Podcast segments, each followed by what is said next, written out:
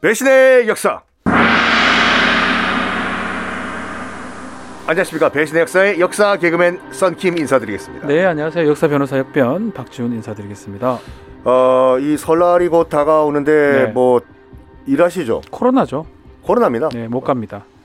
가긴 어디 갑니까? 예, 코로나가 좀 제한이 6인까지지만 그래도 뭐 식사 그런 것도 좀 그런 문제되고 그러니까 저기 같은 집안 안에서 식구들도 여섯 명 이상은 못 만나는 거죠. 그런 것 같습니다. 아. 그래 돼 있습니다. 구조상 그렇습니다. 뭐 집에서는 뭐 제한이 좀 적지만 밖에 나가는 거는 딱 9시까지고 제한이 됩니다.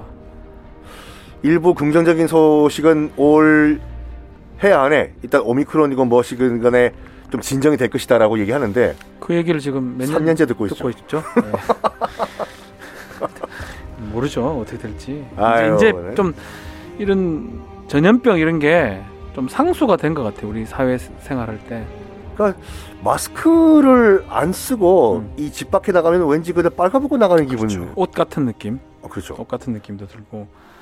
아, 뭐 설날 때 가십니까? 설날이요? 네. 설날 저희 같이 방송하지 않나요? 아, 방송하겠네요. 방송할 가능성이 높, 높네, 높네, 매우 높네요. 뭐 하여간 뭐 여러분들 이- 이 연휴 때 뭐 꼭 필요하신 분들만 어디 가시고 네. 아니면 집에서 저희 배신의 역사를 또 여러 번 들어보시는 건 어떠신가? 연속 플레이를 해놓고. 예, 네. 재미로. 오늘은 약간 뭐라고 할까 이제- 그 역사 속의 인물은 역사 속의 인물인데 약간 네. 근현대와도 연결된 음. 인물을 또 소환을 한번 해볼까 하는데 또 최근에 저희가 대선 특집으로 좀 지도자, 우리 리더 네 관련 얘기를 좀 하잖아요. 그렇죠 그래서 요 사람을 준비해 오신 것 같던데 장계석 장제스, 장계석. 장제스 한자로는 장계석인데 장제스죠, 제스. 박 변호사님도 기억하신가요? 1992년도에 네. 우리나라가 타이완 자유중국과 음. 단결해버리고 중화인민공화국이랑 알죠. 예. 수결했을 때 지금 명동에 있는 중국 대사관 있잖아요. 네. 거기 원래는 그 대만 대사관이었는데 그렇죠. 그 청천백일기 대만기를 내리면서 대만 분들이 통곡을 한 장면. 음. 대충 기억이 나요. 네. 아. 우는 것 옆에서 보지는 못했지만 그 기사를 본 것 같습니다. 타이완. 그 후로는 지금 그때는 자유중국이었는데 예전에는 그러니까 저희는 타이완이라기 아, 안 부르고 자유중국. 자유중국이고 중공이었죠. 중국은 중공이었죠. 중공이고 나쁜 놈들이고 새빨간 중공. 자유중국은 아주 좋은 나라. 뭐 이런 식으로 했는데 92년도 중국하고 수교한 이후로 자유중국은 없어지고 타이완, 대만 그리고 올림픽 때 수교가 안 돼서 올림픽기 달고 어 나가는 경우 많았었죠. 그렇죠. 국호도 Republic of China라고 못 쓰고 네. Chinese Taipei, Taipei 이렇게 쓰고 들어오지 하죠. 않습니까? 그렇게 하죠. 예. 좀안 됐긴 안 됐어요. 근데 중화인민공화국 우리가 중공이라고 불렀던 네. 나라에서는 타이완을 또 국가로 인정을 하는 순간 굉장히 싫어하죠. 그래서 뭐 중국 내에서 두 나라냐 뭐 한 나라냐 이렇게 하는데 그것 때문에 뭐 외교적 비하도 되기도 하잖아요. 그 장계석 같은 경우에는 타이완 그 자유중국이죠. 음. 자유중국에서는 거의 거의가 아니라 정말 국부. 타이페이 가면 국부 기념관이라고. 국부 맞죠? 국부는 맞죠. 국부는 맞는데 좋은 국부인가 아닌 좋은 국부인가. 근데 굳이 얘기를 하면 뭐 좀 더 얘기를 해야 되겠지만 네. 타이완의 원주민들 입장에서는 주민들이 있었잖아요. 지금도 있죠, 네. 침략자죠. 아 침략자가 맞는 게 뭐냐면 학살자. 아 이거 저도 그 약간 중립적으로 일단 음. 판단을 여러분들이 하시는데 네, 하셔야 되니까. 그 내성인과 외성인이라고 하거든요. 그렇죠. 그 내성인 같은 경우는 원래 타이완에 살고 음. 있던 원주민들이고 외성인은 그 1949년이죠. 9년이죠. 1949년 그 중화인민공화국 성립 하기 직전에 음. 장개석과 함께 우르르 도망간 도망. 대륙인들. 음. 근데 그 대륙인들이 엄청나게 타이완 원주민들을 학살까지 하면서 탄압을 했거든요. 그게 이제 사실은 문제였고 그 부분을 좀 평가를 좀 하긴 해야 되겠죠. 그렇죠. 뭐 우리 우리로 따지면 예컨대 한반도에서 무슨 권력 투쟁이나 뭐 이게 생겨가지고 거기서 졌던 사람들이 군대 이끌고 제주도 가서 제주도민 다 죽여버리고 집권한 거랑 뭐 다를 게 없는 거거든요, 사실은. 그 1947년도일 거예요. 그 네. 장개석과 함께 들어온 그 국민당 일당들이 음흠. 타이페이 시내에선 할머니가 내성인 원주민 할머니죠. 네.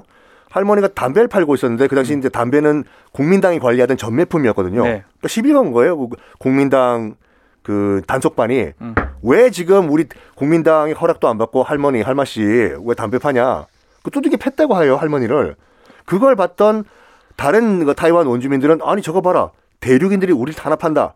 들고 일어나자. 네. 해서 우리의 이제 5.18 광주 민주화 운동 같이 들고 일어난 일이 있는데 공식적으로만 타이완 전역에서 타이완 원주민 3만 명 이상이 학살을 됐다. 야, 기관총으로 기관총으로 난살했다고. 하죠. 예. 진압을 하는 과정에서 공식적으로 3만 명이면 뭐 좀 더 죽였지 않았을까. 뭐 관심 있으신 분은 그 비정성시라고 음흠. 양조위의 거의 데뷔작인 영화가 있는데 네. 그때 그 탁사를 그렸던 영화인데 일단 장계석을 아, 한번 뭐 일단은 이거는 국민당의 대만 타이완에서 장제스가 했던 그렇죠. 행위들이죠. 그렇죠. 뭐 3만 명을 지금 어쨌든 간에 집권하게 용이하기 위해서 죽였던 거예요. 철권 통치를 하려고 했던 거라고 보는 게 맞거든요. 근데 왠지, 왠지 약간 불안한 그 기분이 드- 드는 게 음. 여러 가지 악행들이 많지만 이것도 통치 행위로 인정해 버리면 처벌이 불가능하다. 그렇게 하지 않을 예정입니다. 오늘은 이야 역시 멋지. 하여튼 장제스는 역사가 길긴 해요. 이 사람도 오래 살았기 때문에 네.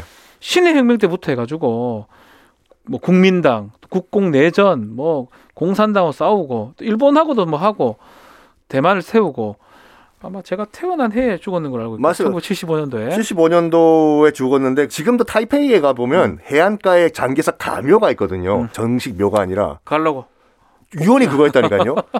국민당이 그 대륙 수복하면 예. 그때 자기의 고향인 닝포 영파라고 있거든요. 거기에 내 묘를 만들어 달라. 못 간다 해. 못 간다 해라. 야, 야. 음. 나 절대 못 간다 해. 못 간다 지금 해. 상황상 봐서는. 아니 그러니까 타이페이 가보신 분은 아시겠지만 지하철도 들어온 게 얼마 안 되거든요. 음. 왜냐하면 국민당이 집권했을 때 그렇게 얘기했대요. 지하철을 왜 만드노? 왜 만드나 해? 곧 돌아가는데. 곧 대륙으로 돌아가는데 빌딩 건설하지 마. 어. 어차피 돌아가는데. 에이. 착각이네요. 처음부터 한번 우리 네. 짚어보겠습니다. 손문희 순원이 준원이. 이제 국민당을 만든 다음에 1928년도인가 갑작스럽게 후계자를 정하지 않고 사망을 하거든요. 네. 아무도 아무도 국민당의 그 누구도 나 순원의 후계자가 누구다라고 안 정해줘요. 음. 그렇지만 분위기상 장개석이 2인자긴 맞긴 맞았거든요. 네. 그 순원에. 음흠. 어, 뭐 후계자를 정확하게 말씀은 안 하고 돌아가셨지만 뭐 정황상 내가 후계자가 되는 게 옳지 않습니까, 여러분들? 음. 그래서 얼떨결에 국민당의 그 지도자가 됐는데. 이거는 뭐 별 문제가 네, 문제는 없죠. 근데 그- 그런가요? 능력이 이제 있었냐는 거는 좀 따져봐야 될 것 같아요. 어떤 음, 능력? 뭐 그런 어떤 리더로서 슈너는 뭐 손모는 뭐 우리가 알다시피 뭐 상당한 개혁가고 또 리더십을 가지고 있는 지도자 역할을 충분히 했다고 보면 장제스는 뭐 저는 좀 아닌 것 같기도 하고 그냥 운이 좋아서 2인자에서 1인자로 지금 갔던 게 아닌가 생각도 들기도 하거든요. 약간 이- 뭐라고 할까 좋게 말하면 정치적으로 머리가 팽팽 돌아갔던 사람이고 네. 나쁘게 말하면 잔머리꾼인데 음흠. 그 일단 자기가 그 이 손문의 후계자로서 자기가 중화민국을 네. 후룩짭짭 먹었다고 생각을 했는데 여기 또 변수가 등장을 한 거예요. 음. 모택동이 이끄는 공산당 이 네. 등장을 해버렸네. 음흠. 그 처음에는 이제 우리가 말하는 국공합작이라고 해가지고 네. 당시 이제 그 중화민국이 건국이 됐을 때만 하더라도 중국 대륙을 전체를 통일한 것이 아니라 북쪽에는 그 위안스카이의 잔당 세력들이 남아 있었거든요. 음. 그렇죠. 원세계라 그러죠 우리가. 그래서 우리는 뭐 뱃속의 하늘이라 위안스카이라고. 원세계. 예. 북쪽에 있는 위안스카이 세력을 치기 위해 가지고 장개석의 국민당과 그 모택동의 이제 공산당이 이제 손을 잡은 것이 우리가 알고 있는 국공 1차 국공 합작 일차 국공 합작. 합작이죠. 예. 국공 합작이 이제 국민당 공산당 합작. 예. 그렇게 일단 손을 잡고 협약을 했는데 네.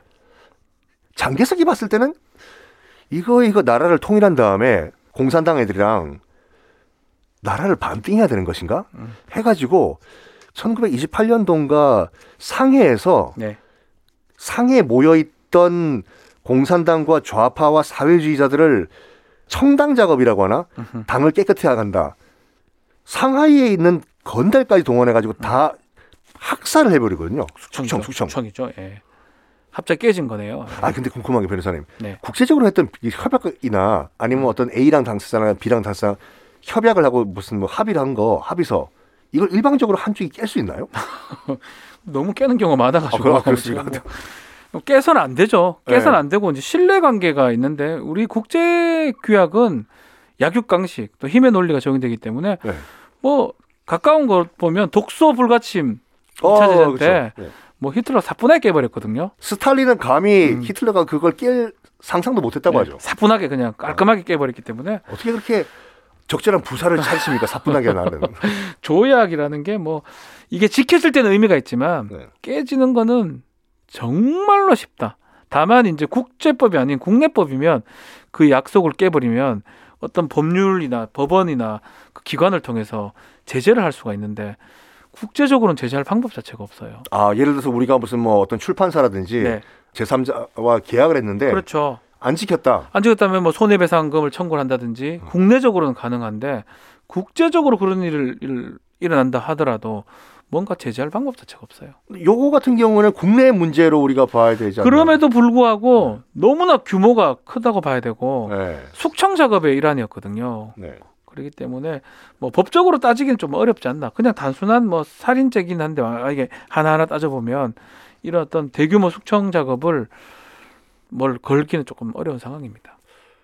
그 또 반장개석, 그러니까 반장 운동이라고 있는데 반장 운동을 추진했던 그 반장개석파들의 말에 따르면 가장 장개석이 실수한 게 뭐냐면 1931년도에 일본이 만주를 침공하잖아요. 네. 그럼 당연히 우리 땅에 들어온 일본 애들을 먼저 몰아내는 게 음흠. 우선순위인데 당시 장개석이 무슨 말을 했냐면은 일본은 피부병이라면 음. 공산당은 심장병이다. 아, 더 크다. 심장병. 그러니까 일본 애들이 우리 중국을 먹든 말든 일단 공산당부터 치고 보- 보자. 음흠. 라는 정책 결정 아닌 정책 결정을 내렸는데 이건 그냥 정책으로 봐야 이것도 마찬가지죠. 예. 어, 뭐, 이거 어떻게 너무 봐? 커요. 굵직굵직하기 때문에 네. 이거 하나하나 다 따질 수는 없는데 어쨌든 간에 내정을 먼저 하고 그 다음에 외적을 물리치자 뭐 이런 걸 한 거잖아요. 그렇죠. 그래갖고 뭐 범죄라고 한다든지 뭐 그런 걸 보기 좀 어렵습니다. 아 그러면 그- 여기는 처벌이 안 된다. 뭐 하여튼 그 모든 것을 좀 묶어서 해야 될 것 같아요. 일단은 네. 근데 그 이제 장학량이라는 친구가 네, 있거든요. 네. 굉장히, 굉장히 잘생겼어요. 음. 여자친구도 굉장히 많고. 이름만 들어도 잘생겼을 것 같아요. 왠지 학량이. 예. 아름다운 이름이네. 한량 한량 아, 한량, 학량. 예, 이름이 뭐 되게 미남일 듯한 국민당 총사령관은 장개석이고 이제 부사령관이 장학량이었는데 음, 장학량이 봤을 때는 이 미- 미친놈인 거예요. 지금 일본부터 때려 잡아야 되는데 음, 음, 뭐 하냐고 지금. 그래가지고 하극상 안에 하극상을 일으키거든요. 음, 음, 그래서 장개석이 서안이란 도시에 잠깐 와 있을 때 음. 밤에 그냥 납치를 해버려요. 아하 자기 상관을. 예. 그래서 약속을 받아요. 지금 공산당보다 일본군이 중요하기 때문에 음. 일본군을 먼저 치자. 이것이 뭐 서한사변이라고 하는데 음. 일단 아무리 큰 대의는 일본군을 치자는 대의는 중요하지만 상사를 이렇게 총기로 쏘고 납치를 한그 큰 죄가 될 수가 있어요. 이 장 장학량, 장쉐량인가? 장쉐량, 네. 예.